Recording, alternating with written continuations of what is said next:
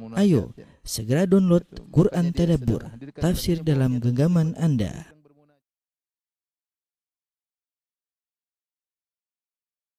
Bismillahirrahmanirrahim. Assalamualaikum warahmatullahi wabarakatuh. Alhamdulillahi ala ihsani wa syukru lahu ala taufiqihi wa amtinani wa asyhadu an la ilaha illallah wahdahu la syarika lahu ta'ziman li sya'ni wa asyhadu anna Muhammadan abduhu wa rasuluhu da'ila ridwani. Allahumma salli alaihi wa ala alihi wa ashabi wa ikhwani. Para pemirsa yang dirahmati oleh Allah Subhanahu wa taala. Pada kesempatan bahagia ini kita akan membahas tentang nasihat-nasihat dari sahabat yang mulia Abu Darda radhiyallahu taala anhu. Kita memilih eh, beliau karena dalam riwayat yang mursal Nabi sallallahu alaihi wasallam pernah berkata tentang uh, Abu Darda, beliau berkata hakimu hadhil ummah Uwaimir. Uh, yang hakim dari umat ini adalah hakimnya umat ini, hakim maksudnya orang yang bijak, yang memiliki hikmah tatkala berbicara, tatkala bertutur kata, adalah Uwaimir. Uwaimir adalah Abu Darda radhiyallahu taala anhu. Kemudian juga banyak sahabat mengatakan aqalu nas uh, Abu Darda, orang yang paling cerdas, yang paling berakal adalah Abu Darda radhiyallahu taala anhu. Oleh karenanya uh, kita perlu uh, menelaah tentang nasihat-nasihat beliau. Ya tentunya nasihat beliau sangat sangat indah dan sangat perlu untuk kita pahami dan kita terapkan dalam kehidupan kita sehari-hari. Adapun uh, Abu Darda radhiyallahu anhu ya, maka nama beliau adalah Uwaimir bin Zaid bin Qais Al-Ansari Al-Khazraji ya. Ada khilaf di kalangan para ulama tentang namanya apakah namanya Amir atau Uwaimir. Ada yang mengatakan namanya Amir namun Nabi memanggilnya dengan tasghir Uwaimir. Ada yang mengatakan tidak nama aslinya memang Uwaimir, bapaknya yang Amir, Uwaimir bin Amir. Ada yang mengatakan Uwaimir bin Malik, ada yang mengatakan uh, Uwaimir bin Tha'labah. Intinya nama beliau Uwaimir ya. Adapun nama bapaknya diperselisihkan oleh para ulama, namun semua ulama sepakat bahwasanya dari dari kaum Ansar dan dari suku Al-Khazraj. Oleh karenanya namanya Uwaimir Al-Khazraji, Abu Darda radhiyallahu taala anhu. Uh, keistimewaan beliau ya uh, beliau adalah hakim hadhil ummah ya. Hakimnya umat ini atau orang yang bijak dari umat ini ya. Uh, kemudian juga sebagaimana perkataan Az-Zahabi rahimahullah dalam tarjamah beliau bisa dilihat dalam kitab Syiar Alam Nubala ketika beliau menjelaskan tentang biografi Abu Darda beliau berkata qadhi Dimashq. Beliau adalah Abu Darda adalah qadhinya Damaskus. Beliau adalah qadhi yang pertama yang dikirim oleh Umar bin Khattab radhiyallahu anhu untuk menjadi qadhi di Damaskus. Kemudian hakim hadhil ummah ya uh, apa namanya orang bijaknya umat ini. Kalau bahasa kita orang bijaknya umat ini. Wa sayyidul qura qurra di Dimishq. Dan dia adalah pimpinan para qurra atau mukri uh, Dimishq yaitu ahli Qur'annya uh, Damaskus ya. Uh, Abu Darda di antara Uh, kalau kita bicara para sahabat, mereka lebih dahulu masuk Islam, pertama kali masuk Islam, orang kesekian masuk Islam, berhijrah dua kali hijrah ke Habasyah, hijrah ke kota Madinah. Abu Darda adalah orang yang termasuk paling terakhir masuk Islam. Paling terakhir masuk Islam di kalangan para sahabat. Ya, Allah alamin namanya hidayah baru datang belakangan.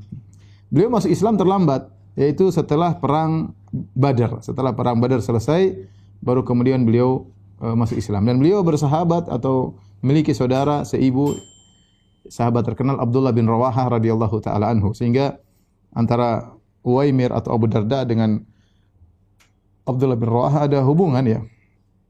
Tiba saatnya ya eh,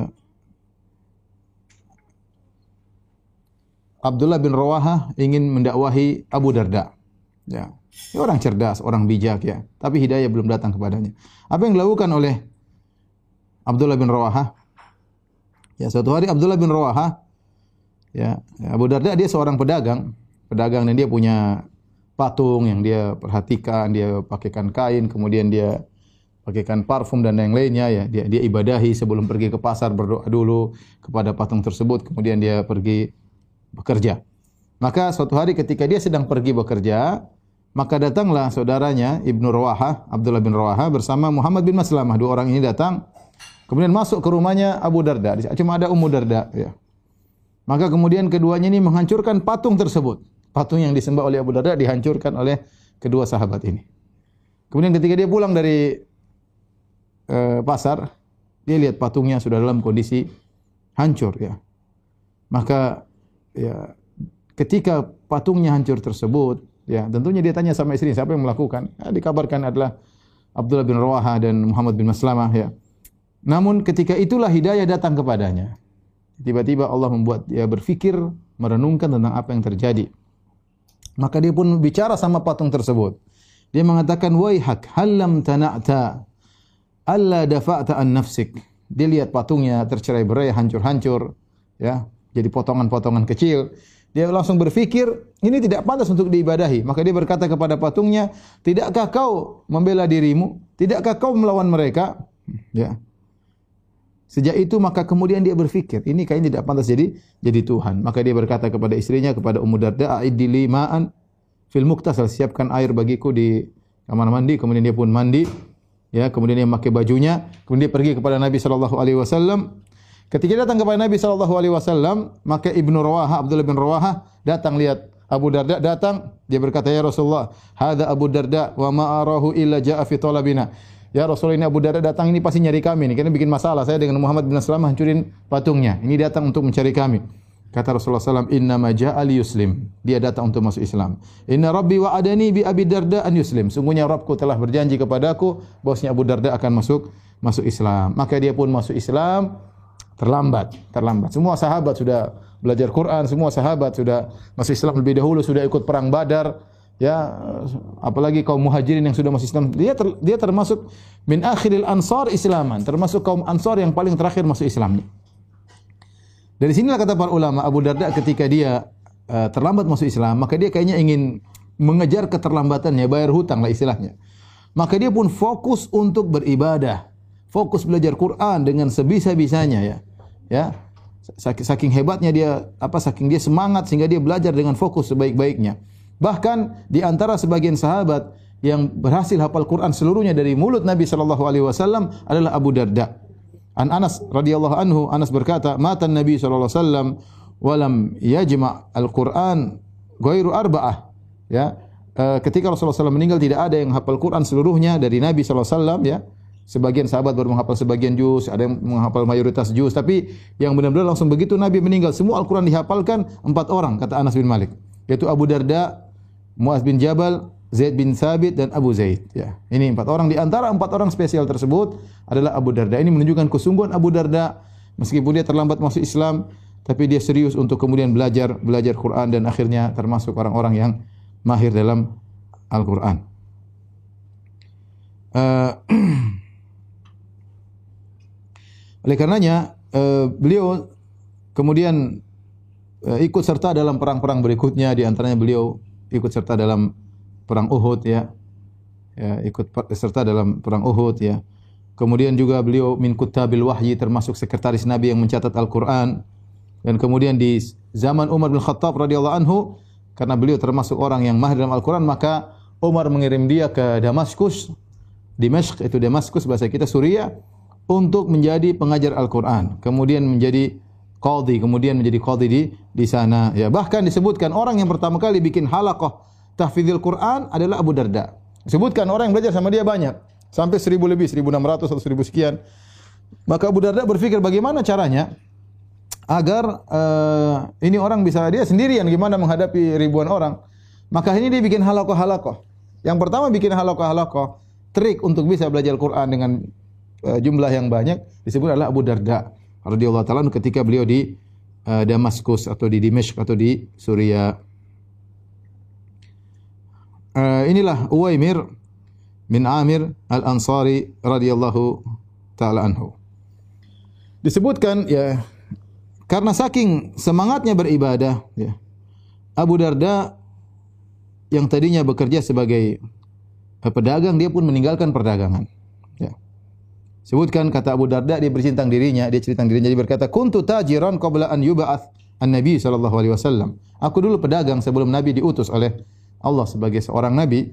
Falamma bu'itha Muhammadun tatkala Rasulullah sallam diutus menjadi seorang nabi kemudian berdakwah dan akhirnya aku masuk Islam.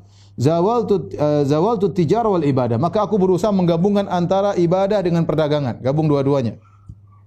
Ini dia berusaha, ya, tapi dia tahu dia sudah terlambat. Falam istajtami'a, aku tidak bisa, ya. Mau jadi pedagang sekaligus ahli ibadah nggak bisa. Ini orang beda-beda. Kata uh, Az-Zahabi ketika mengomentari perkataan Abu Darda uh, maka Az-Zahabi mengatakan di antara orang-orang ada yang mampu untuk menggabungkan antara perdagangan dengan ibadah seperti Abu Bakar radhiyallahu anhu. Beliau adalah seorang tajiran abidan aliman. Seorang pedagang tajir seorang ahli ibadah abid kemudian alim seorang alim. Demikian juga Abdurrahman bin Auf bisa menggabungkan antara perdagangan dengan ibadah. Tetapi tidak semua orang bisa seperti itu. Contohnya Abu Darda. Abu Darda disuruh dia milih. Dia berusaha menggabungkan antara perdagangan dengan uh, ibadah. Tapi karena dia tahu dia terlambat masuk Islam, karena dia ingin mengkodok kekurangan dia, terlambatnya dia, sehingga dia akhirnya fokus. Akhirnya dia milih ibadah dan perdagangan dia tinggalkan. Dia tinggalkan perdagangan. Ya. Makanya uh, uh, beliau pun ya berkata, falam tajtami'a fa akhadtu al-ibadah wa taraktu tijarah. Ternyata ibadah dengan perdagangan tidak bisa bergabung. Aku pun tinggalkan perdagangan dan aku akhirnya sibuk untuk beribadah kepada Allah Subhanahu wa taala. Saking semangatnya beliau beribadah, dia beliau sangat terkenal rajin beribadah, luar biasa. Sampai istrinya kurang diperhatikan yaitu Ummu Darda. Dalam Sahih Bukhari dan yang lainnya, hadis masyhur ya. Kita tahu bahwasanya Rasulullah SAW mempersaudarakan antara Abu Darda dengan Salman Al Farisi. Ya agar saling perhatian. Semua sahabat saling bersaudara, tapi Nabi SAW mempersaudarakan secara khusus, mempersaudarakan secara khusus agar yang dua orang dipersaudarakan ini saling perhatian. Di antaranya Nabi akha Salman wa Abi Darda. Nabi mempersaudarakan antara Salman Al-Farisi dengan Abu Darda. Satu hari Salman Al-Farisi menziarahi rumah saudaranya ini Abu Darda, ya. Fara Umar Darda mutabadzilah. Kemudian Salman melihat Ummu Darda pakaiannya tidak rapi, ya tidak rapi. Ada yang mengatakan ini zaman dahulu sebelum di awal-awal belum disyariatkan eh, hijab dan yang lainnya sehingga uh, Salman bisa masuk ketemu dengan atau bisa ketemu dengan Ummu Darda meskipun Abu Darda tidak ada. Ya, para ulama berbicara masalah ini. Intinya atau melihat Ummu Darda menyambut di luar pakai baju yang kurang kurang rapi. Ketika Salman melihat Ummu Darda pakai pakaian tidak rapi, semrawut, mutabadzilah maksudnya semrawut, maka dia heran, Masya Nuki, ada apa dengan engkau wahai Ummu Darda?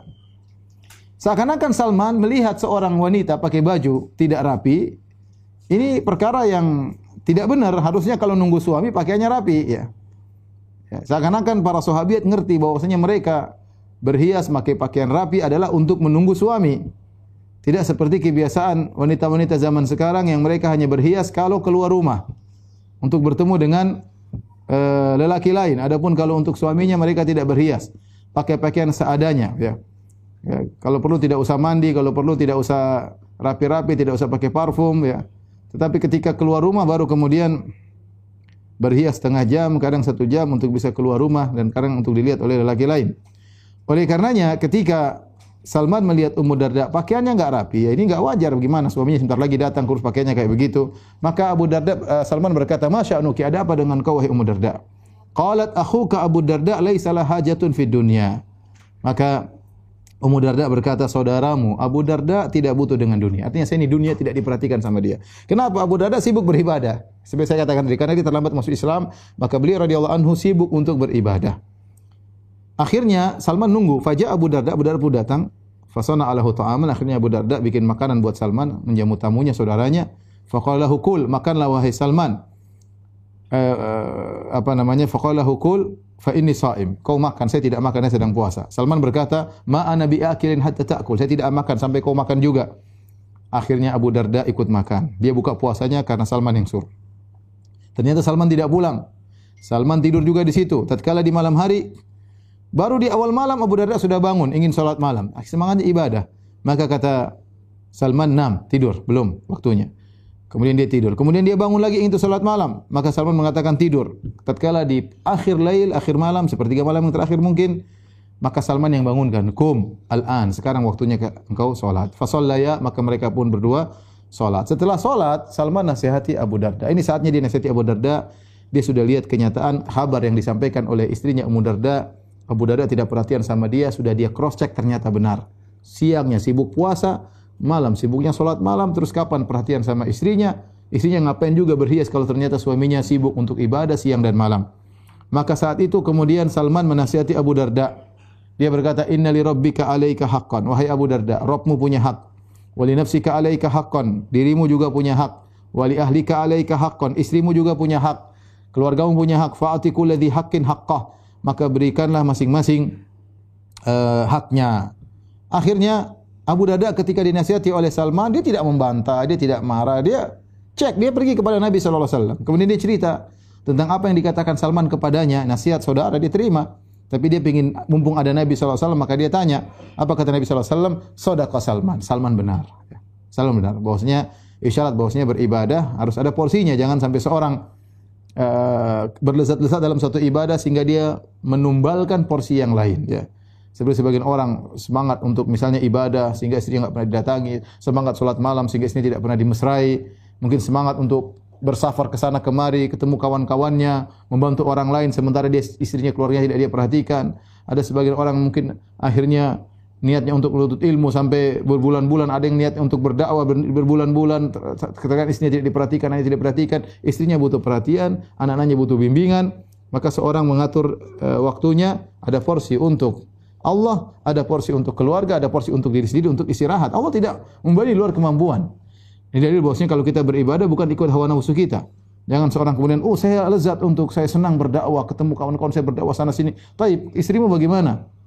Anakmu bagaimana? Allah sudah mewajibkan engkau dengan kewajiban yang bermacam-macam. Maka jangan kau merasa lezat dalam satu sisi sehingga kau fokus ke situ akhirnya kau menumbalkan yang lain. Maka Abu Darda ditegur oleh Salman Al Farisi dan dibenarkan oleh uh, Nabi Shallallahu Alaihi Wasallam. Uh, sebelum saya lanjutkan, saya ingin ingatkan bahwasanya Abu Darda punya putri namanya Darda. Makanya disebut dengan Abu Darda. Nah, Abu Darda punya dua istri, ya, yang sama-sama disebut dengan Ummu Darda. Sama-sama disebut Ummu Darda. Adapun yang pertama ini istri yang yang yang datang dalam hadis ya. Di zaman Nabi alaihi wasallam Ummu Darda dia adalah uh, namanya Khairah bintu Abi Hadrat ya. Khairah namanya Khairah bintu Abi Hadrat dan dia sahabiyah ya seorang uh, saleh bertawa kepada Allah tapi Khairah ini Ummu Darda ini disebut dengan Ummu Darda Al-Kubra. Dia meninggal Ummu Darda yang besar, yang senior, dia meninggal sebelum meninggalnya Abu Darda. Dia meninggal dan dia bertemu dengan Nabi SAW seorang sahabiat. Kemudian Abu Darda menikah lagi dengan seorang wanita yang salehah yang namanya Hujaimah bintu Huyai Al-Wasabiyah dan dia adalah Ummu Darda As-Sugra. Ya Ummu Darda sendiri dia dijuluki juga atau di, di kunyahnya juga Ummu Darda. Ya Ummu Darda. Jadi Ummu Darda yang pertama beda dengan Ummu Darda yang kedua. Nah Ummu Darda yang kedua ini lebih muda, dia adalah tabi'iyah. Dia tidak bertemu dengan Nabi sallallahu alaihi wasallam. Dia dia dari kalangan tabi'in. Adapun yang pertama dari kalangan sahabat karena bertemu dengan Nabi sallallahu alaihi wasallam. Adapun uh, Ummu Darda As-Sugra yaitu Hujaimah atau Juhaimah ada dua pendapat ya.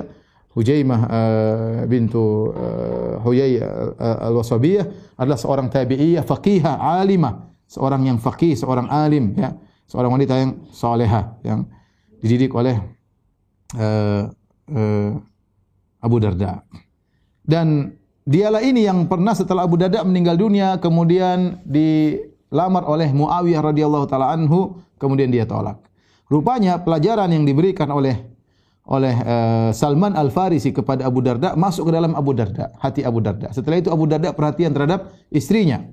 Oleh karena sampai dia punya istri yang kedua Ummu Darda, yang Ummu Darda pertama sudah meninggal, Ummu Darda kedua, maka Ummu Darda ini sangat sayang kepada Abu Darda. Padahal Abu Darda sibuk dengan beribadah, tapi dia tidak melalaikan istrinya. Ya, sampai-sampai setelah uh, sampai-sampai Ummu Darda begitu sayang kepada Abu Darda diriwayatkan ya Ummu Darda berkata, Allahumma inna Abu Darda khatabani fatazawwajani fid dunya. Allahumma fa ana akhtubuhu ilaika wa as'aluka an tuzawwijani an tuzawwijanihi fil jannah. Kata Ummu Darda, Ya Allah, sungguhnya Abu Darda telah melamarku di dunia dan dia menikahiku aku menikahiku di dunia. Maka aku ya Allah, aku melamar Abu Darda kepada Engkau di surga agar kau menikahkan dia denganku di surga kelak ya. Subhanallah. Berarti menunjukkan apa? Dia sangat sayang kepada Abu Darda. Berarti Abu Darda berubah sudah. Jadinya cuek dengan istrinya, sekarang benar perhatian sama istrinya sampai istrinya begitu sayang kepada kepada uh, Abu Darda, ya. Uh, sampai akhirnya ya uh, setelah Abu Darda meninggal dunia, datang Muawiyah bin Abi Sufyan. Orang top Muawiyah bin Abi Sufyan. Khalifah ya, bukan orang sembarangan. Ya, orang top, orang kaya, orang hebat ya ya. Maka dia pun datang kepada Ummu Darda. Ummu Darda, Ummu Darda terkenal cantik, kemudian fakihah, alim, hebatlah. Kemudian dilamar oleh Muawiyah bin Abu Sufyan dan ini luar biasa. Tapi apa? Ummu Darda tidak mau menerima lamaran Muawiyah bin Abi Sufyan. Apa kata Ummu Darda? Sami'tu anna Abu Darda yaqul, aku telah mendengar suamiku Abu Darda berkata, qala Rasulullah sallallahu alaihi wasallam al-mar'atu fi akhiri azwajiha atau qala li akhiri azwajiha. Aku mendengar Abu Darda pernah berkata Rasulullah SAW bersabda seorang wanita akan bersama suaminya yang terakhir di akhirat. Dan aku tidak mau menggantikan Abu Darda dengan engkau wahai Muawiyah. Masya Allah ya. Ini cinta sejati dan ingin tetap bersama suaminya sampai uh, di akhirat kelak. Taib uh, para uh, pemirsa yang dirahmati oleh Allah Subhanahu wa taala ya. Abu Darda ya, kemudian setelah wafatnya Nabi sallallahu alaihi wasallam ya setelah beliau mengikut peperangan-peperangan kemudian di zaman Umar beliau mengikut mengikut perangan juga sehingga terjadi apa ekspansi kaum muslimin futuhat Islamiyah uh, negeri kaum muslimin semakin melebar semakin luas dan akhirnya di zaman Umar beliau pun diutus menjadi ustadz atau ulama di Damaskus di situlah beliau menjadi qadhi di situlah beliau menjadi uh, mukri ya ahli baca Quran ya sampai akhirnya beliau meninggal di zaman Khalifah Utsman bin Affan radhiyallahu taala anhu meninggal di Damaskus ya, di Suriah ya. Jadi meninggal kalau tidak salah tiga tahun sebelum Utsman. Utsman dibunuh uh, tahun 35 Hijriah ya, ketika dibunuh dengan peristiwa yang sangat tragis, didatangi dimasuki rumahnya dan beliau baca Quran sambil dibunuh sambil beliau sedang baca Al-Qur'an radhiyallahu taala anhu. Uh, tahun 35 Hijriah dan beliau uh, Abu Darda wafat tahun 32 Hijriah ya, 32 Hijriah. Uh, ini kisah ya, kisah singkat dari Abu Darda radhiyallahu taala. Sekarang kita akan masuki pada wasiat-wasiat Abu Darda radhiyallahu taala anhu.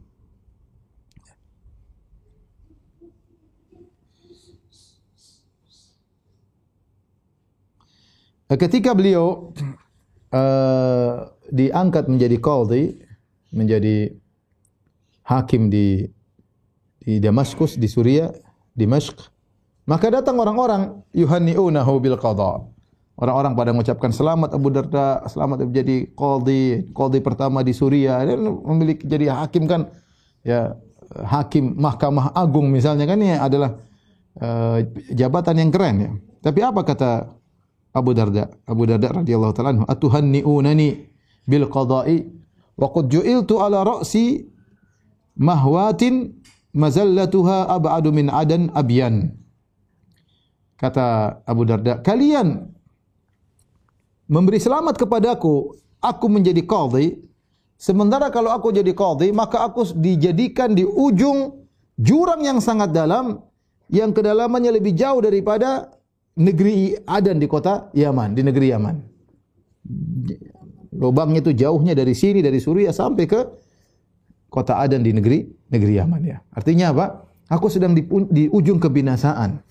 Kenapa? Karena menjadi qadhi bukan perkara yang ringan. Ya. Kata Nabi SAW, Al-Qudat salasa, qadhin fil jannah wa qadhiyani fil nar. Para hakim ada tiga, satu di surga, dua di neraka. Enggak sembarang orang jadi jadi hakim. Ya. Mengerikan oleh karenanya, ini pekerjaan berat. Namun tidak ada yang pantas ketika itu kecuali Abu Darda. Dia harus terima. Dan itu bukan bukanlah suatu kesenangan bagi dia menerima jabatan seperti itu. Bahkan ini tanggung jawab yang besar. Dan dia merasa dia berada di pinggir jurang yang hampir-hampir dia akan jatuh. Ya. Makanya dia mengingat kalian beri selamat kepadaku sementara aku sedang memposisikan diriku di pinggir jurang, yang jurang yang sangat dalam. Kemudian beliau berkata, "Walau aliman nasu ma fil qada la akhadhuhu bid-dual raghbatan anhu wa karahiyatan lahu." Kalau orang-orang tahu tentang apa yang ada dalam masalah hukum, masalah qada, maka mereka akan benci, tidak suka dengan hal tersebut dan mereka akan menggilirkannya. Sudah, saya sebagian habis itu kamu, habis itu kamu, habis itu kamu tidak ingin dikasih jabatan yang tetap. Ini fikih Abu Darda, dia mengerti bahwasanya masalah jabatan bukan masalah sepele, masalah yang berat, yang bertanggung jawabnya berat di sisi Allah Subhanahu wa taala. Baik, kita akan sebutkan ya beberapa eh, beberapa nasihat-nasihat Abu Darda radhiyallahu taala anhu ya. Di antara sifat Abu Darda radhiyallahu taala anhu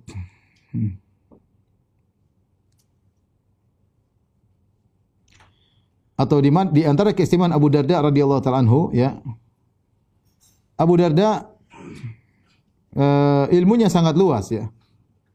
Sampai Abu Dhar pernah berkata kepada Abu Darda, beliau berkata, "Ma hamilat warqa wala adhallat khadra a'lama minka ya Abu Darda." Abu Dhar seorang sahabat mengatakan, "Wahai Abu Darda, tidak ada yang dinaungi oleh bumi dan tidak ada yang di bawah langit yang lebih pintar daripada engkau wahai Abu Darda." Jadi kecerdasan dia, kealiman beliau diakui oleh sahabat yang lain. Oleh karenanya orang-orang membutuhkan Abu Darda. Ya, orang-orang ramai meliputi Abu Darda sebagaimana para pejabat sultan yang diliputi oleh penjaga-penjaganya.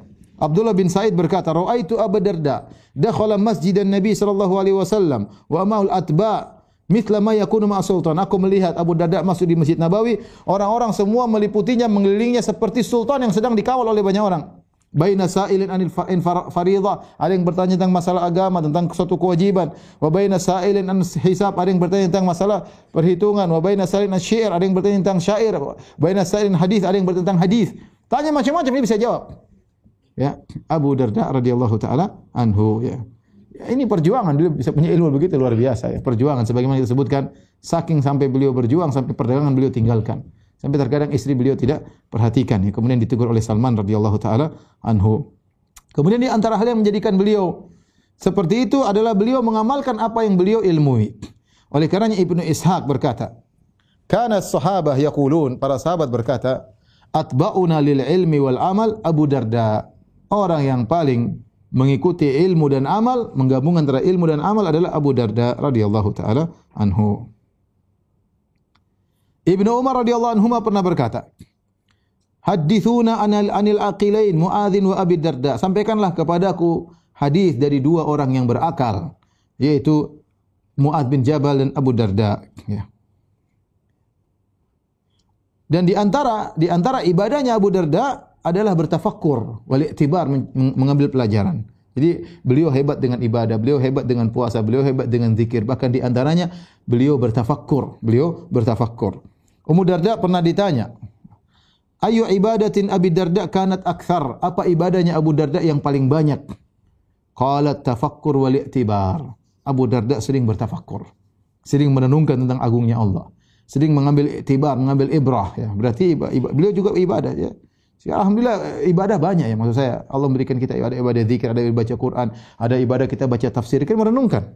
Ada ibadah kita melihat uh, melihat keindahan alam ini merenungkan tentang agungnya Allah Subhanahu wa taala seperti firman Allah Subhanahu wa taala ya tentang ulil albab ya ya inna fi khalqis samawati wal ard wa ikhtilafil laili wan nahar la ayatin li ulil albab alladziina yadhkurullaha qiyaman wa qu'udan wa ala junubihim wa yatafakkaruna fi khalqis samawati wal ard itu orang-orang yang berfikir tentang penciptaan uh, langit dan bumi. Rabbana ma khalaqta hadza batila. Ya Rabbku, ya Rabb kami engkau tidak menciptakannya dengan sia-sia. Ya. Oleh karenanya, bagaimana Abu Darda tidak sering merenungkan tentang agungnya Allah, sementara beliau yang berkata, tafakkuru sa'atin khairun min qiyami lailah. Merenungkan sesaat lebih baik daripada solat malam, semalam suntuk. Jadi uh, berfikir ini penting tentang agungnya syariat Allah, berfikir tentang agungnya Allah ya. Ibadah banyak ya. Oleh karenanya perkataan indah dari Ibnu Qayyim rahimahullah taala, ya qiraatu ayatin wahidatin bitafakkurin wa ta'akkulin wa tadabburin khairun min khatmah baca satu ayat Al-Qur'an dengan dipahami direnungkan ditadabburi lebih baik daripada khatam Quran tapi tidak merenungkan maknanya ya. Taib kita uh, sebutkan hikmah-hikmah ya, wasiat-wasiat Abu Darda. Yang pertama di antaranya diriwayatkan oleh Abu Kilabah. Abu Kilabah uh, rahimahullah berkata, "Anna Abu Darda marra ala rajulin qad asaba dzamban." Abu Darda melewati seorang lelaki yang melakukan dosa. Wa kanu yasubbunahu. Orang-orang mencaci maki dia. Ini mungkin dia melakukan dosa besar atau apa. Kemudian Abu Darda menasihati orang-orang yang sedang memaki pelaku dosa ini. Ara'aitum law wajadtumuhu fi qalibin alam takunu mustakhriji? Kalau kalian dapati orang ini terjerumus dalam sumur, Bukankah kalian ingin meloloskannya, ingin menyelamatkannya, mengeluarkannya? Qalu bala. Kata mereka tentu. Qala fala tasubbu akhakum. Kalau gitu jangan kalian caci maki saudara kalian tersebut. Wahmadullah alladhi afakum. Tetapi kalian memuji Allah yang telah menyelamatkan kalian dari dosa yang dia lakukan. Qalu afala nubghidhuhu. Wahai Abu Darda, bukankah kita benci sama dia? Dia melakukan dosa. Kata Abu Darda, "Innama abghadu innama ubghidhu amalahu." Ya, fa idza tarakahu fa huwa akhi.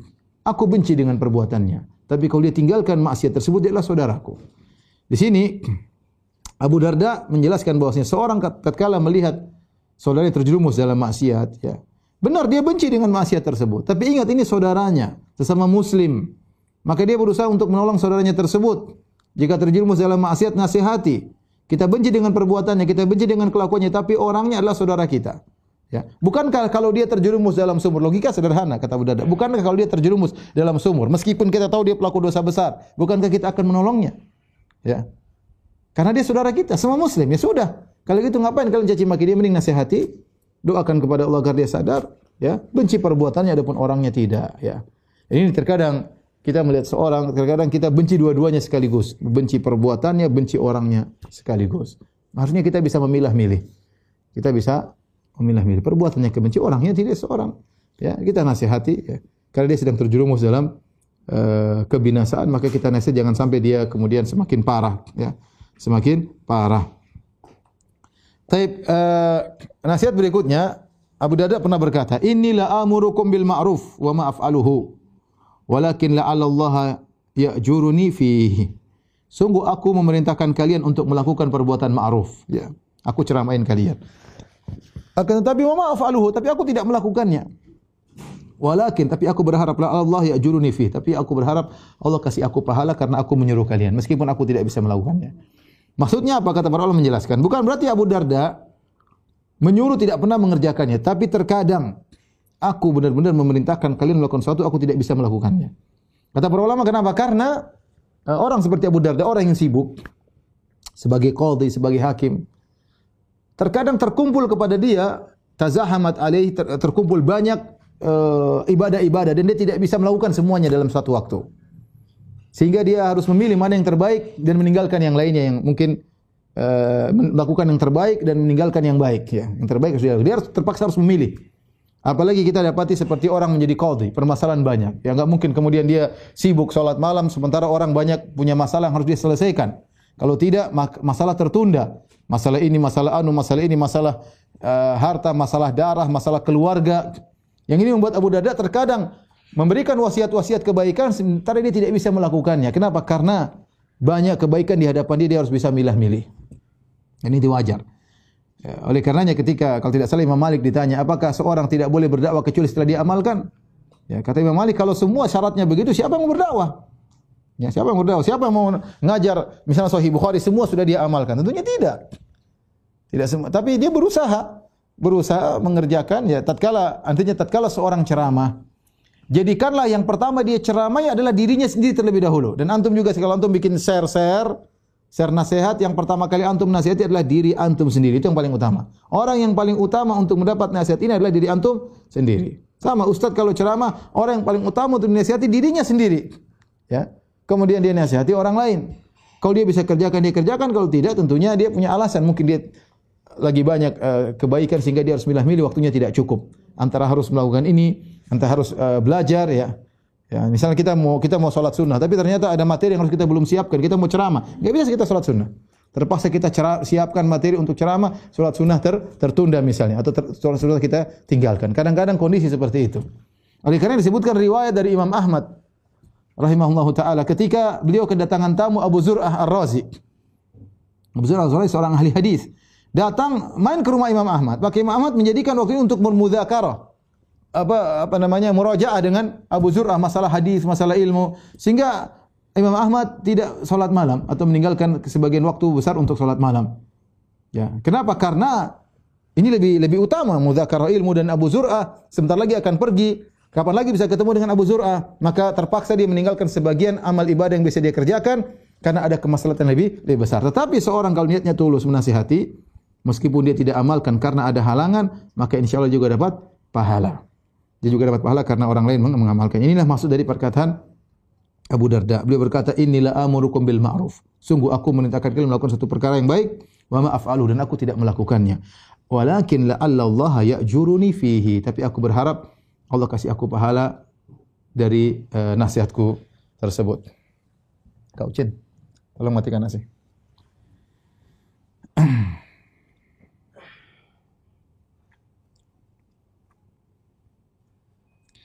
Di antara juga nasihat dari Abu Darda.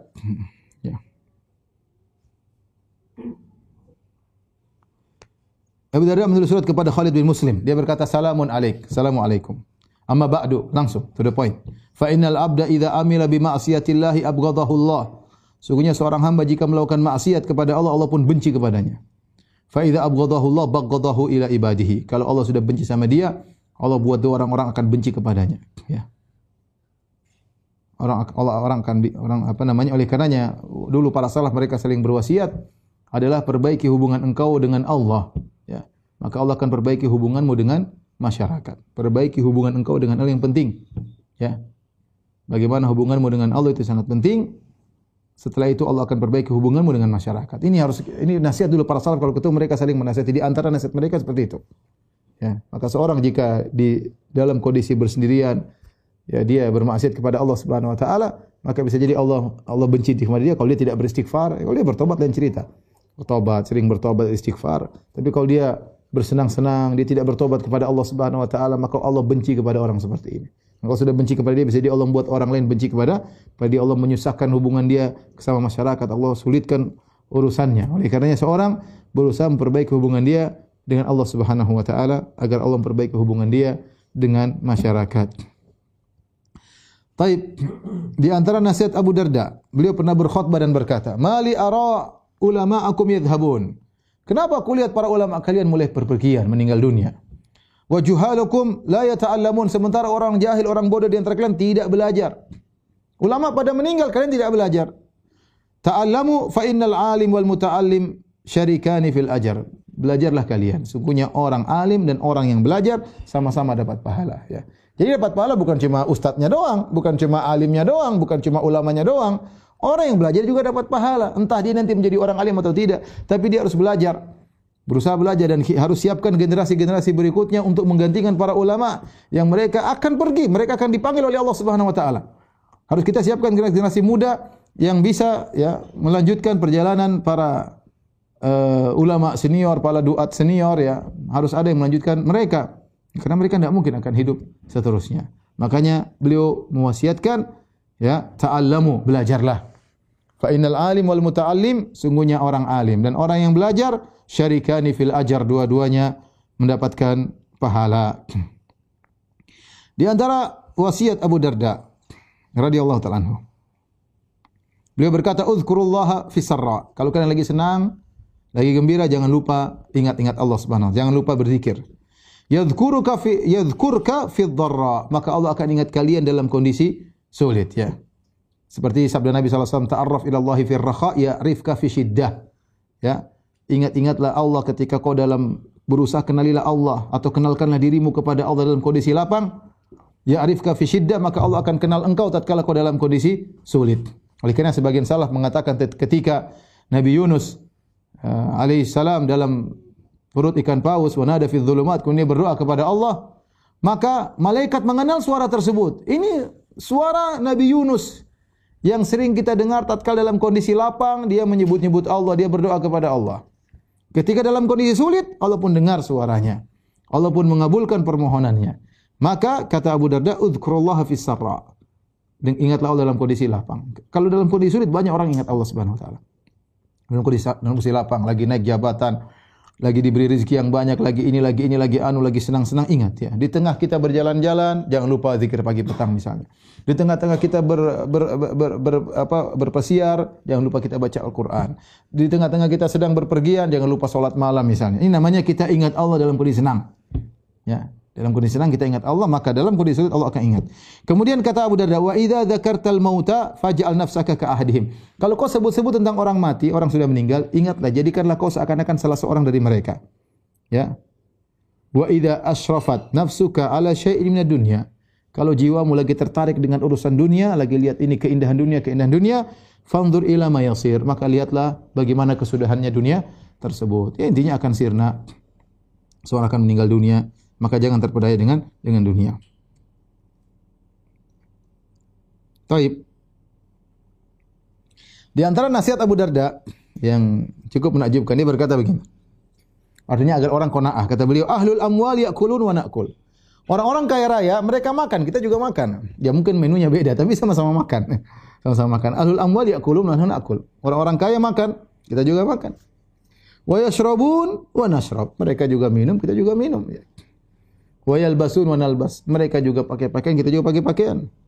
Wa yarkabun, mereka naik tunggangan, naik kendaraan. Wa narkab, kita juga. Mungkin beda ini mobil mungkin 10 miliar, kita mobil cuma berapa harganya, tapi sama-sama naik kendaraan. Tetapi walahum fudulu amwalin yang zuruna ilaiha. Mereka punya harta yang lebih banyak dan mereka lihat harta tersebut. Harta tersebut terkadang bisa mereka manfaatkan, terkadang enggak bisa cuma dilihat saja. Cuma dilihat saja.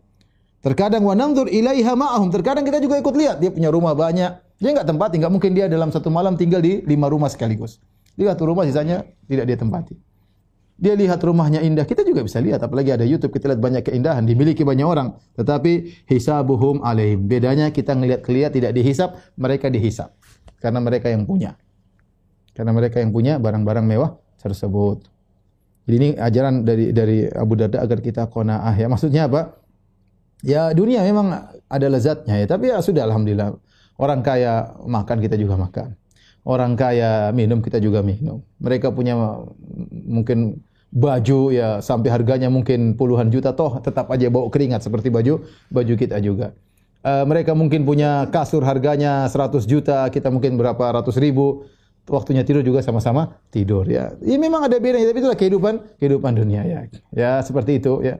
Mereka punya mobil mungkin mewah ya, tapi kita mungkin naik motor atau mobil ya, tapi sama-sama naik kendaraan. Ya bedanya hisap mereka panjang. Hisapnya mereka panjang, kita hisapnya mungkin sedikit ya. Oleh karenanya uh, ini buat kita qanaah ya, buat kita qanaah ya. Ya. Orang miskin sakit, orang kaya juga sakit. Emang orang kaya enggak pernah sakit ya. Orang miskin pusing ya. Pusing kenapa? Karena kurang makan. Orang kaya pusing mikirin perusahaannya, mikirin ada pegawai yang belum digaji, apalagi sudah mendekat THR ya, lebaran ya. Pegawainya yang miskin-miskin senang karena sebentar lagi dapat THR. Yang ownernya yang punya perusahaan pusing gimana cari kasih THR sama orang-orang ini. Ya begitulah. Insya Allah ya, makanya ini buat kita kona ya sudahlah. Kita Allah berikan, alhamdulillah ini yang terbaik. Kita boleh cari tapi kona dengan apa yang Allah berikan. Ya. Bahkan Abu Darda mengatakan agar kita kona'ah. Nasihat yang luar biasa. Dia berkata, Alhamdulillahilladzi ja'al al-aghniya ayatamannawna annahum mislana indal maut. Segala puji bagi Allah yang menjadikan orang-orang kaya ketika mereka akan meninggal dunia mereka berangan-angan miskin seperti kita. Kenapa? Karena mereka tahu Ketika mereka mau meninggal dunia, hisab mereka bakalan panjang, pertanggungjawaban di hadapan di akhirat panjang. Mereka bisa bayangkan seperti apa. Ya. Seandainya mereka enggak punya apa-apa, tentu mereka tidak akan banyak ditanya oleh Allah Subhanahu wa taala. Sehingga mereka orang kaya. Jadi ini apa namanya tasliyah, menghibur diri sendiri. Kata kata Abu Darda, segala puji bagi Allah yang menjadikan orang-orang kaya mereka berangan ketika akan meninggal, berangan-angan seperti kita. Wala natamanna annana mithlahum hina idzin dan tidak ada seorang yang meninggal dunia berangan-angan saya adalah orang yang sangat kaya raya yang akan dihisap oleh Allah tentu tidak ada. Ya, ini di antara nasihat Abu Darda. Di antara juga Abu Darda berkata, ini juga masalah dunia. Ya. Ingat ya Abu Darda ini pejabat, pejabat. Kalau dia mau dunia banyak, tapi dia ya sahabat ya. Dia mengatakan apa? A'udzu billahi min tafriqatil qulub, min, min tafriqatil qalbi. Aku berlindung dari hati yang terpecah-pecah. Yang tercerai-berai. Aku berlindung dari hati yang tercerai-berai. Qila wa ma tafriqatul qalb? Ya Abu Darda, apa maksudnya dengan hati tercerai-berai? Qala an yuj'ala li fi kulli wadin malun. Yaitu setiap ini aku punya harta di sini, aku punya harta di sana, aku setiap aku punya harta di mana-mana. Aku punya perusahaan di sini, punya perusahaan di sana, punya perusahaan di sini, punya perusahaan di sini. Gimana hati enggak berpikir semuanya, pikir ini, pikir ini, pikir ini, pikir ini. Ini bukan hal yang haram, bukan, ini boleh. Tapi sebenarnya mengatakan apa? Sebagian orang kelihat hilang kelezatan ibadah ketika hatinya benar-benar dia curahkan semuanya untuk urusan dunia, ya. Di sini dia punya perusahaan, dia punya perusahaan. Ini perusahaan ini, ini perusahaan anu, ini perusahaan ini, ini punya saham sini, punya saham di sana, punya saham di sini. Subhanallah. Kemudian dia mikir semuanya, mikir semuanya. Hilang kelezatan ibadah terkadang. Mana waktu untuk fokus baca Quran, mana waktu fokus untuk baca tafsir, mana fokus waktu untuk fokus uh, zikir pagi petang. Pikirannya semua sudah tungtang tungtang terus. Oh, SMS nggak berhenti berhenti, WhatsApp nggak berhenti berhenti, urusan ini, urusan sana, urusan sini, ngurusin pajak sini, pajak sana, pajak sini, urusan pegawai ini, pegawai ini, HRD-nya bagaimana, banyak urusan. Kita nggak usah bicara perusahaan kita rumah tangga saja punya satu rumah tangga urusan banyak. Ya. Apalagi kemudian ya apalagi kemudian tidak banyak bersedekah sudah banyak perusahaan tidak bersedekah ya, tahu-tahu meninggal dunia urusan panjang. Ini maksud Abu Darda. A'udzubillahi min tafriqatil qalb. Aku berlindung kepada Allah dari hati yang tercerai-berai. Sebisa kalau kita punya urusan eh, dunia silakan, tapi kita fokus kepada akhirat. Ya, alhamdulillah kalau saya kasih kecukupan sudah alhamdulillah. Ya hidup sebentar. Jangan sampai waktu kita habis untuk urusan dunia yang terkadang kita cari dunia bukan untuk akhirat. Terkadang hanya sekedar memang ingin kaya, ingin ngumpulin harta, ingin ngumpulin bahan untuk dihisap oleh Allah pada hari kiamat kelak.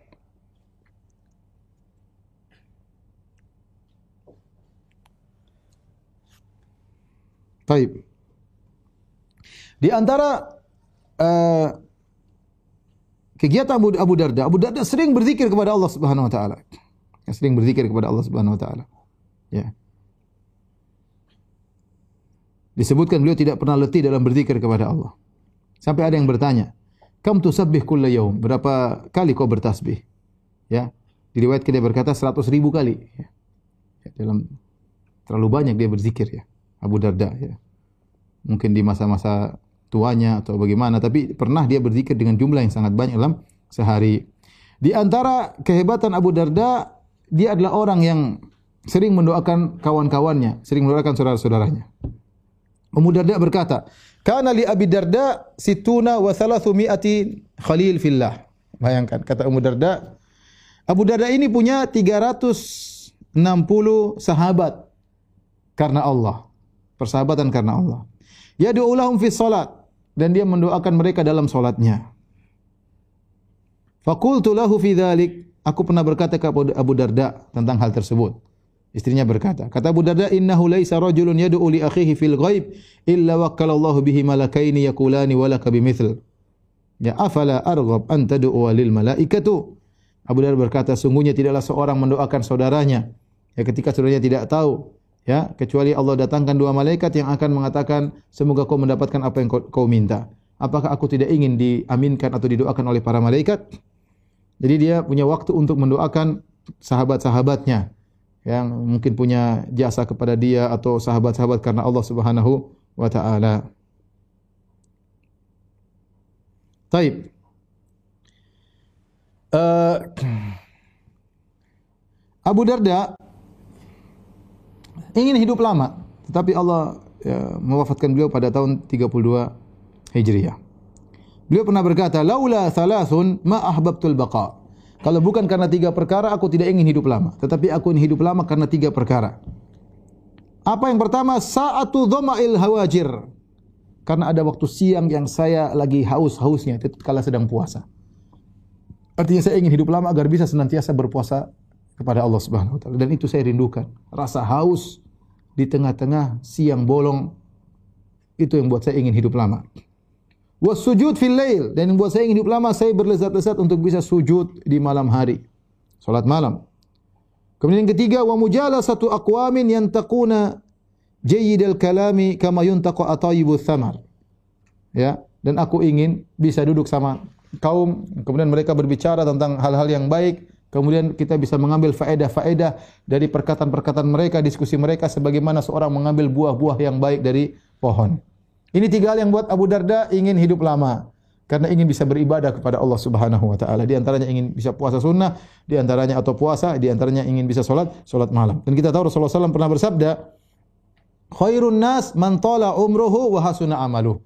Orang yang terbaik adalah orang yang panjang umurnya dan amalnya baik. Ini yang terbaik. Seorang kalau bisa panjang umur, amalnya banyak, pahalanya sangat banyak. Maka ikhwan, ya kita di, berusaha untuk sehat agar umur panjang, agar kita bisa banyak beramal soleh. Karena saat kita hidup inilah saatnya kita menanam. Nanti panennya, ya nanti hari kiamat. Kata Ali bin Abi Thalib radhiyallahu taala anhu, al yauma amalun bila hisab, godan hisabun bila amal. Hari ini amal terus, tidak ada hisab. Hari kiamat enggak ada amal lagi, yang ada cuma hisab. Lihatlah hadis yang disahihkan oleh Syekh Albani rahimahullahu taala. Dari Tolha bin Ubaidillah radhiyallahu anhu beliau berkata, ada dua orang yang uh, beramal saleh ya. Mereka masuk Islam bareng di zaman Nabi sallallahu alaihi wasallam. Salah satunya lebih semangat beribadah daripada yang lainnya. Dua orang satunya lebih semangat. Akhirnya yang semangat ibadah ini mereka masuk Islam bareng. Yang semangat ibadah ini akhirnya dia berperang. Kemudian dia mati syahid. Luar biasa. Semangat beribadah, berperang, mati syahid. Adapun yang satunya, dia masih hidup sampai saat tahun depan. Setelah tahun depan baru dia meninggal. Jadi umurnya lebih panjang setahun, umur Islamnya. Masuk Islam bareng, satunya semangat, kemudian jihad, meninggal dunia. Yang satunya masih hidup setahun depan. Baru kemudian meninggal dunia. Kata Tolha, maka aku melihat dalam mimpi, ketika aku sedang berada di pintu surga, Tiba-tiba ada mereka berdua di pintu surga. Maka keluarlah orang yang dari dalam surga, kemudian ya menyuruh orang yang terakhir meninggal, yang tahun depan baru meninggal suruh masuk surga terlebih dahulu. Kemudian datang lagi keluar mengatakan sekarang kau yang mati syahid masuk. Dia yang masuk duluan surga adalah yang terlambat meninggal, yang terlambat yang meninggal tahun depannya. Baru kemudian yang mati syahid. Kemudian datang lagi orang dari dalam surga berkata kepadaku, "Irji fa innaka lam ya'lan lam laka ba'd." Kau belum pulang. Ya. Maka ketika pagi hari Tolha pun datang kepada menyampaikan hal ini kepada orang-orang, mereka pun kaget dengan cerita tersebut. Ya. Akhirnya cerita ini sampai kepada Rasulullah. Kaget kenapa? Harusnya secara logika yang mati syahid, yang lebih semangat ibadah, harusnya di luar masuk surga daripada yang terlambat mati. Tapi Tolha lihat dalam mimpi yang terlambat mati, yang umurnya lebih panjang setahun, Islamnya ternyata di luar masuk surga. Maka orang-orang heran sampailah hal ini kepada Nabi sallallahu alaihi wasallam. Kemudian uh, Rasulullah wasallam bertanya, "Min ayyi dzalika ta'jabun?" Apa yang buat kalian heran? Kata mereka, "Ya Rasulullah, hadza kana ashaddar rajulaini ijtihadan thumma istushhid." Ya Rasulullah, ini lebih semangat beribadah kemudian dia mati syahid. Wa dakhala hadzal jannah qablahu, tapi ini yang terlambat meninggal malah di luar masuk surga. Maka Rasulullah SAW berkata, perhatikan. Alaysa qad makatha hadha ba'dahu sana. Bukankah ini orang kedua setelah temannya meninggal, dia masih hidup selama setahun. Dia punya umur untuk beribadah setahun. Qalu bala kata mereka tentu ya Rasulullah. Wa adraka Ramadan bukankah dia selama setahun tersebut bertemu dengan bulan Ramadan? Fasama wa shalla bukankah dia puasa? Bukankah dia salat begini salat itu? Bukankah dia min sajdatin bukankah dia telah melakukan banyak sujud dalam satu tahun? Qalu bala ya Rasulullah. Maka Rasulullah SAW berkata, "Fama bainahuma ab'ad mimma baina sama'i wal ard." Antara yang satu dengan yang lainnya gara-gara setahun tersebut membuat jarak berbeda jauh seperti langit dan bumi. Oleh karena seorang Abu Darda bilang, "Saya ingin hidup bukan untuk main-main, bukan untuk mengejar mengejar uh, apa namanya karir dan ingat tidak ingin punya karir di akhirat. Jadi kalau kita punya umur gunakan ya untuk kita bisa beribadah sebanyak-banyaknya. Ini nasihat dari uh, Abu Darda radhiyallahu taala anhu.